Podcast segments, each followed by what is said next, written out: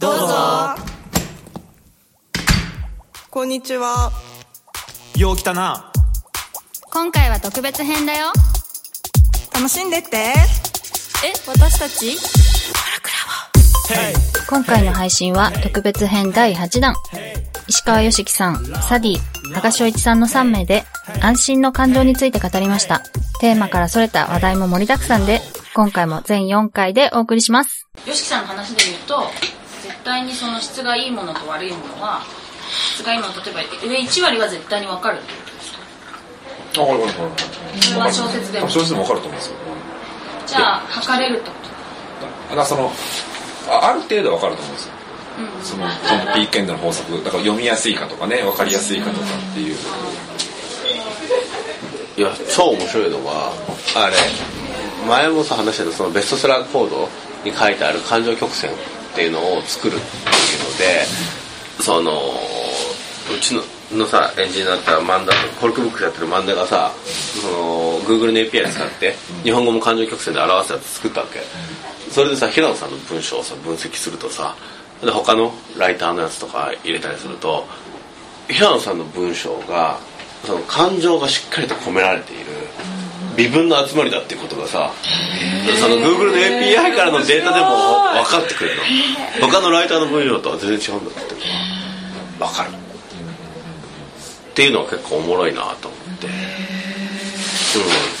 平野さん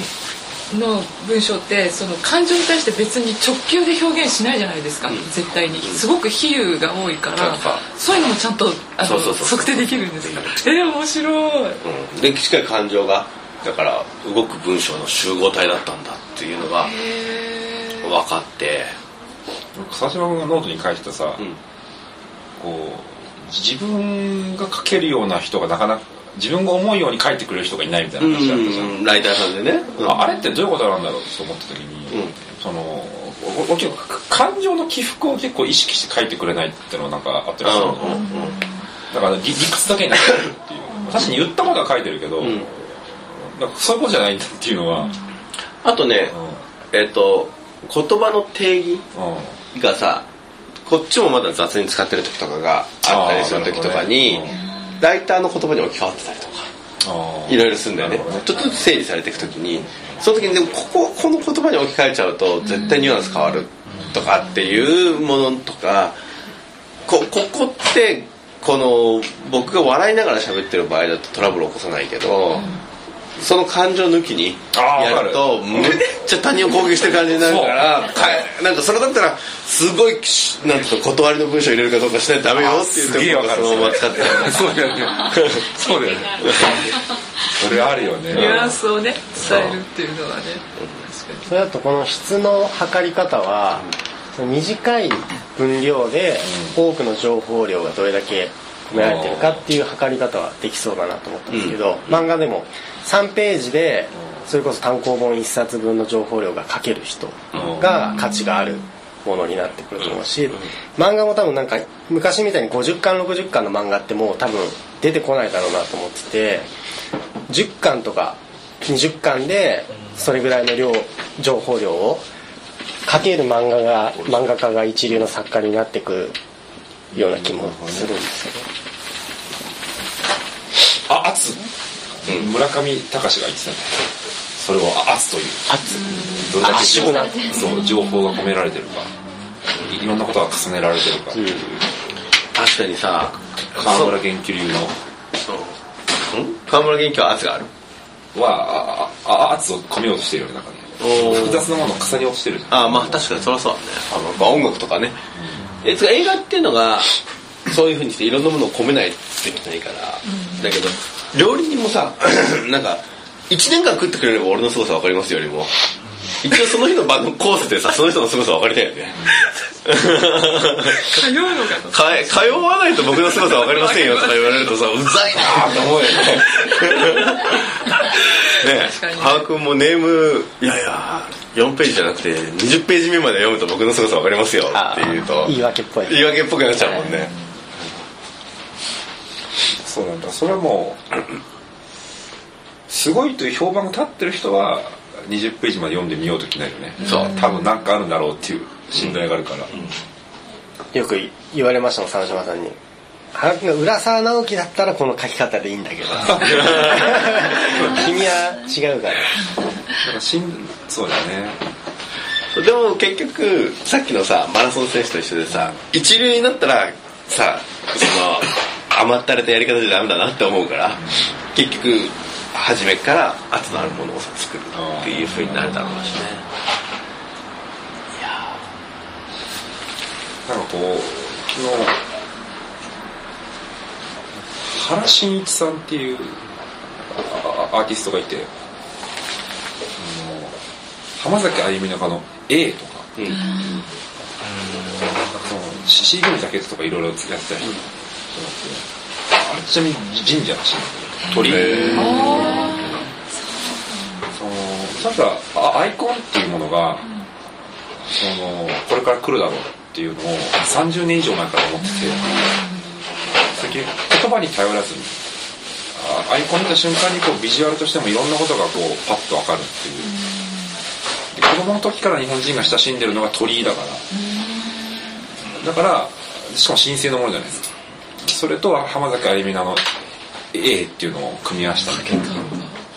ど人が言ってたのがあのこれまではアイコンの時代だったけどじゃ次何なんですかって言った時に気だって言ってて気の流れっていうものが感じられるものがきっとこれから来るだろうっていう話をしてて。からなすぎる。それは何言ってるかっていうとその人にとっての質の定義がやっぱはっきりあるってことなんですよ。でそそういうアートを今作ってるんですねこの人は。し質の定義がブレてるとよくねそうそうそうそう。これが分かってる人は量産できるんですよ。ね俺がそういう意味で言うとその質がいいっていうふうに思うものって行動にまで移るものなんだようん。だから人を確実に変容させるもの。あうん、だからその今あるコンテンツっていうのがその例えば宇宙兄弟を読んで挑戦しようって気持ちになったら挑戦するところまであってこそ宇宙兄弟っていうコンテンツを完結するっていうふうに思ってるからそうすると作品っていうのはその作るエンタメの世界観の入り口というか入場切符に限りなく近いな。と思ってて、うん、その後ろの方が芳醇な世界が待ってるんじゃないかなと思っててその時に行動変容がどういうタイプのことを起こすのか、うん、だからシンプルなものって飯食いたいとかエッチしたいとかって思うっていうのが限りなく欲望に直結してるタイプのコンテンツだよね、うん、ラーメン漫画見てどっかね。次は私ラーメン屋行こうかなとかっていうのって。でもその後継続していかないじゃん、で宇宙兄弟読んでの行動って継続してきやすい、うん、そこのなんだろうね。変化のうんと射程というか長いかどうかっていうところがすごく、うん、重要かなと思ってる。欲望と違うんだ。欲望をだから欲望と結びついてもいいんです。よ場合もあるけどね、短期的ではない。そうそうそう。感情を揺さぶるで終わっちゃうとやっぱり質としてはもう一歩そう。手前ってことですね。問題提起する作品とかって言ってさ帯に書いてある時あるじゃん。いやいや問題提起で終わんだよって思うもんね、揺さぶられてそう終わるそうそう問題提起はその物語の前半の3分の1でやれよ。うん。でもそこを見据えて書くかどうかでだいぶ違いますよね、きっと。この間ね宇宙に一つだけ宇宙に行く時に一つだけ持っていくとしたら何を持ってきますかってことをずっと聞き続けてる人があって、無人島じゃないん。だ でその人が言ってたのがもう99%の人が言うのが18世紀以前に作られたものだっていう、なんか例えば「万葉集」とかでわかんないけど、まあその19世紀20世紀に作られたものを持ってきたいっていう人はほとんどいないって言ってて。まあ、聖書だとずっと読めるかなって気がするもん。ねでやっぱその19世紀20世紀は役に立つものが多いっていう、やっぱ役に立たないものの方が意外意外とその価値を持つんじゃないのかっていうでもその役に立つっていうことのあれだよね。そのすぐ役に立つのかどうか。あそうそうそうそうそう。そうだけで、ね、長期的に人生においては役に立つからそれがいいもんね。可能性がある。ちょっと最後になると思うんだけど今いろいろ話なんかパッと思ったのが松尾芭蕉の話をしたくて。なんでかっていうと世界で一番評価されてる日本人が松尾芭蕉バイウィキペディア、あのこれから一緒に研究しようとしてるセザー・ヒダルゴってやつがいて、彼が、ね、プロジェクトパンフェオンってのをやってて、これはえっとねパンフェオンっていうのは神殿とかそういう意味なんだけど、ウィキペディアを調べて、と、何カ国語に訳されてるか。どれぐらいページビューがあるか。それが何年ぐらい何年間ぐらい続いてる人なのかみたいな。ので各国ごとにそのランキングを出してる。んで日本だとだから世界で言うとそのアリストテレスが1位で。でキリストが3位なのね。アリストテレスやっぱすごいね。アリストテレスすごい。で日本だと1位が松尾芭蕉。芭蕉でえっとねで 2, 位が、えっと、織田信長なの。へえで現代人で唯一入ってるのが宮崎駿。宮崎そこよりやっぱ宮崎さんの価値ってすごいね。ちなみに7位が宮本武蔵。でへえ9位が式部紫式部。作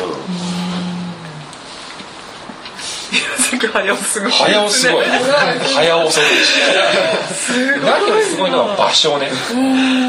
やっぱさあれと全然違うね。テレビのさ世界が知ってる日本人と全然違う。もちろんねスポーツ選手とか入りやすいんだけどなんかやっぱ芭蕉なのね圧倒的に。だから羽賀君は芭蕉を超えれるかってことをやっぱ考えた方がいい。あるわで芭蕉の凄さってなんだろうっていうのをあのーちょっといろいろ調べてみたの俺なりにですごい気づいたのが例えばこの古池屋ってあるじゃん、河津飛び込む水の音、これ何がすごいのかって習ったことあります？でこれざっくり言うと、俺がいろいろ調べて分かったことが古池屋が詫びを表現してて、河津飛び込む水の音がサビを表現してるのね、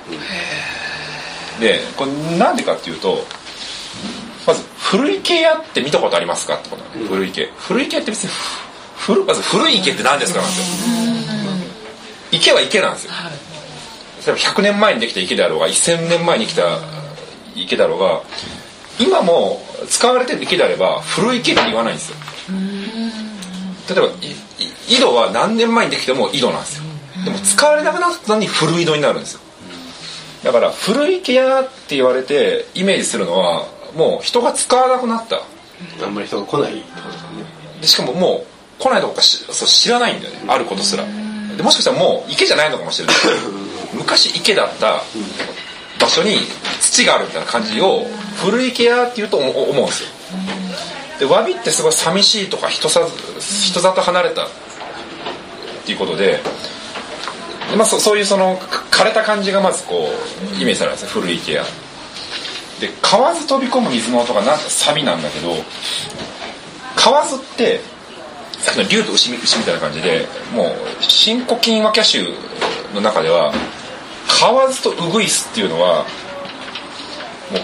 声が雅な雅であることの象徴する二大生き物なんですよ。河津とウグイスだから歌の中では河津って必ず声を出して歌ってるのに歌わないんだよこれ。飛び込んじゃう。で河津が古池に飛び込む。だから水の音がするってことはあ生きてたんですねと。この池は。だから枯れたものが突然こう生命力を帯びてくるというかなんだろう季節で言うともう秋冬の話だと思ってたらおい。おいなんだ春夏の話じゃねえかみたいな。深いな。このこのまさに詫びとサビっていうのはこうい石にあるこう苔みたいな石の本質の生命力が苔に現れるみたいなで出てくる感じですよね。本質が現れるっていうのはサビだから。でこのこれってのはその詫びとサビが詰まったすげえ歌らしいのまずこれってさ情報量のさ圧がすごくて。すごい。で多分これっていろんな人が絵にした時に絵の方向性が似ると思うんだよああ見ると思う。こんなに文字が好きなのに。それで明らかに似てないなと。例えばさっき言ったみたいにさすげえ大きい池。うん。でなんと琵琶湖みたいなところでさポンと飛び込む絵描いてたらさ違うだろう違ういやいや壮大な歌かもしれんけどそうだそういう壮大性じゃないみたいなさ。そうそうなんだよ、ででもわびさびであると。でこれがなぜすごいのかってこと。やっぱ英語とか松尾芭蕉のページ見てもわびさびっていうのがすごいこう言われてて。彼は松尾芭蕉の凄さって多分一言で言うと美をルネッサンスした人だと思うんだよした男。でこれどういうことかっていうとえっとアップグレードとアップデートって概念で整理するとこれそのえっと新しさとこの質ってことだと、時に美の中心ね中心ってそのやっぱり雅だった当時って。で雅ってのは貴族の人たちの話ででこれをアップグレードするとするともう豪華絢爛にしかいかないと。でそのそれをその徘徊っていうのは庶民を対象にして、なんだろうもうくくだらないこととかなんか滑稽なことを題材にするっていう庶民的なものですよね。っていうそのまず題材が全然変わっちゃったんで庶民のなんかこの本当に日常のこと題材。でそれをこうアップグレードしてそのそれをなんかわびさびというこのなんだろう今に高めたっていうのがなんかこの松尾芭蕉の功績というかなんかまあ雅をこうルルネッサンスした再定義した。今ドミナントな価値って何ですかっていうのを見つけてそれは誰にとっての価値なんですかと。そうするとそれをずらして例えばねその貴族のなんかわかんない非非日常みたいなのわわかんないけどね、こうずらし「風」と「バット」をずらしてで「ハウ」がねこの「わびさび」っていう。これできたら場所を超えられるなと。アップデートとアップグレードが起きるのがこれからの社会だね。そう。そうなんです。そうなん。です超いい議論と終わったね。面白いあれこれ面白いのがこの庶民のこの日常のわびさびってもともと千利休が最初にやったのに彼ではないんだよね場所が結果評価されてるっていうのはいや俺今ちょうど千利休の小説やってるからさ、次回そこも結構話したいかもねいや千利休ってさ一代で残る概念残したってすごくないすごいそうそうそうなんだよしかも20年ぐらいだからすごいよねちなみにキリストは30で布教を始めて33で死んでるから。すごくない？やべえ。シリコンバレー並みに。やばいっしょ。やばいっしょすごい。やばいよ。そこもね話したいんでちょっとごめん言ってな、はい、はい、お疲れ